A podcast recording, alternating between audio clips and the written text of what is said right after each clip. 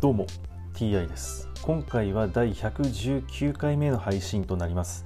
テーマは引き続き新約聖書の紹介です。早速いきましょう。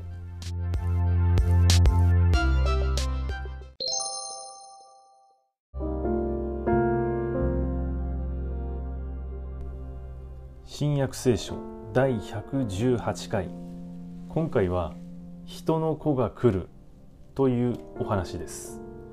その苦難の日々の後たちまち太陽は暗くなり月は光を放たず星は空から落ち天体は揺り動かされるその時人の子の印が天に現れるそしてその時地上のすべての民族は悲しみ人の子が大いなる力と栄光を帯びて天の雲に乗ってくるのを見る。人の子は大きなラッパの根を合図にその天使たちを使わす。天使たちは天の果てから果てまでに彼によって選ばれた人たちを四方から呼び集める。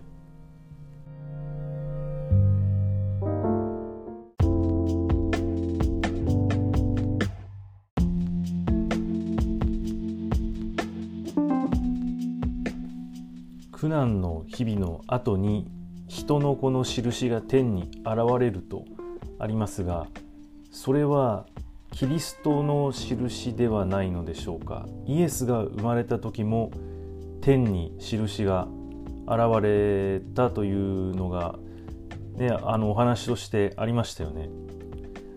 まあ、今回の人の子というのが何なのかよくわからないのですがこの人の子が来たらどうなるのでしょうか？その辺は分かりませんよねこのお話の中からは。結局どうなるのかというのは謎のままだと思います。はい、今回はこれで以上です。また次回もどうぞよろしくお願いいたします。それでは。